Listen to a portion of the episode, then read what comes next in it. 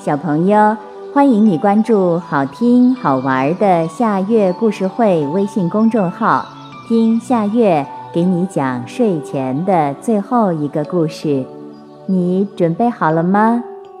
现在夏月故事会开始了。神笔马良。很久以前，有一个叫马良的孩子。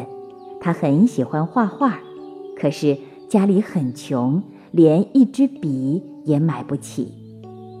有一天，马良放牛回家，经过了一家学馆，看到有个画师在给大官画画。马良就走进去说：“能给我一支笔吗？我也想画画。”画师和大官都很鄙夷地对他说。穷孩子就不要想着画画了。马良听了，心里很不舒服。从此，他决定用心画画。他以树枝、以草根代替画笔来练习画画。随着时间的流逝，马良的画技大大长进，但是他还是没有画笔。一天晚上。一位老爷爷出现在马良的面前，给了他一支笔，让他给穷人画画。马良很高兴，拿起笔画了一只公鸡，公鸡就活了。原来这是一支神笔。此后，马良就给村里的穷人们画画，画什么有什么。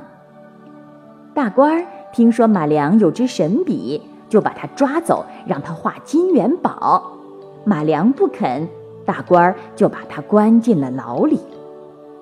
半夜的时候，看守睡着了，马良画了一扇门，就从这扇门逃出去了。官兵来追他，马良又画了一匹快马，他骑着这匹马飞快地跑了，官兵跟。本就追不上他。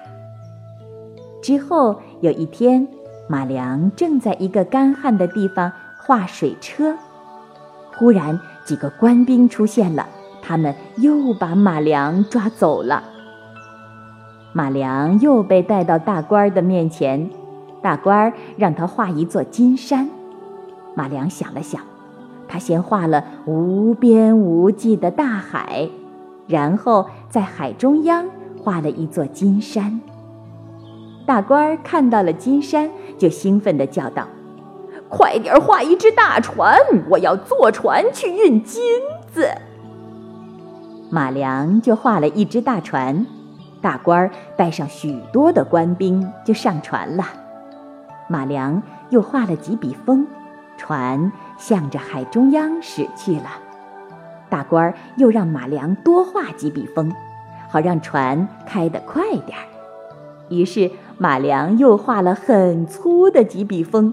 只见瞬时波涛汹涌，马良见状又画了几笔风，结果海水咆哮起来，把大船掀翻了，大官儿他们都沉到海里去了。马良又回到了村里，给穷人们画画，尽力的。帮助他们。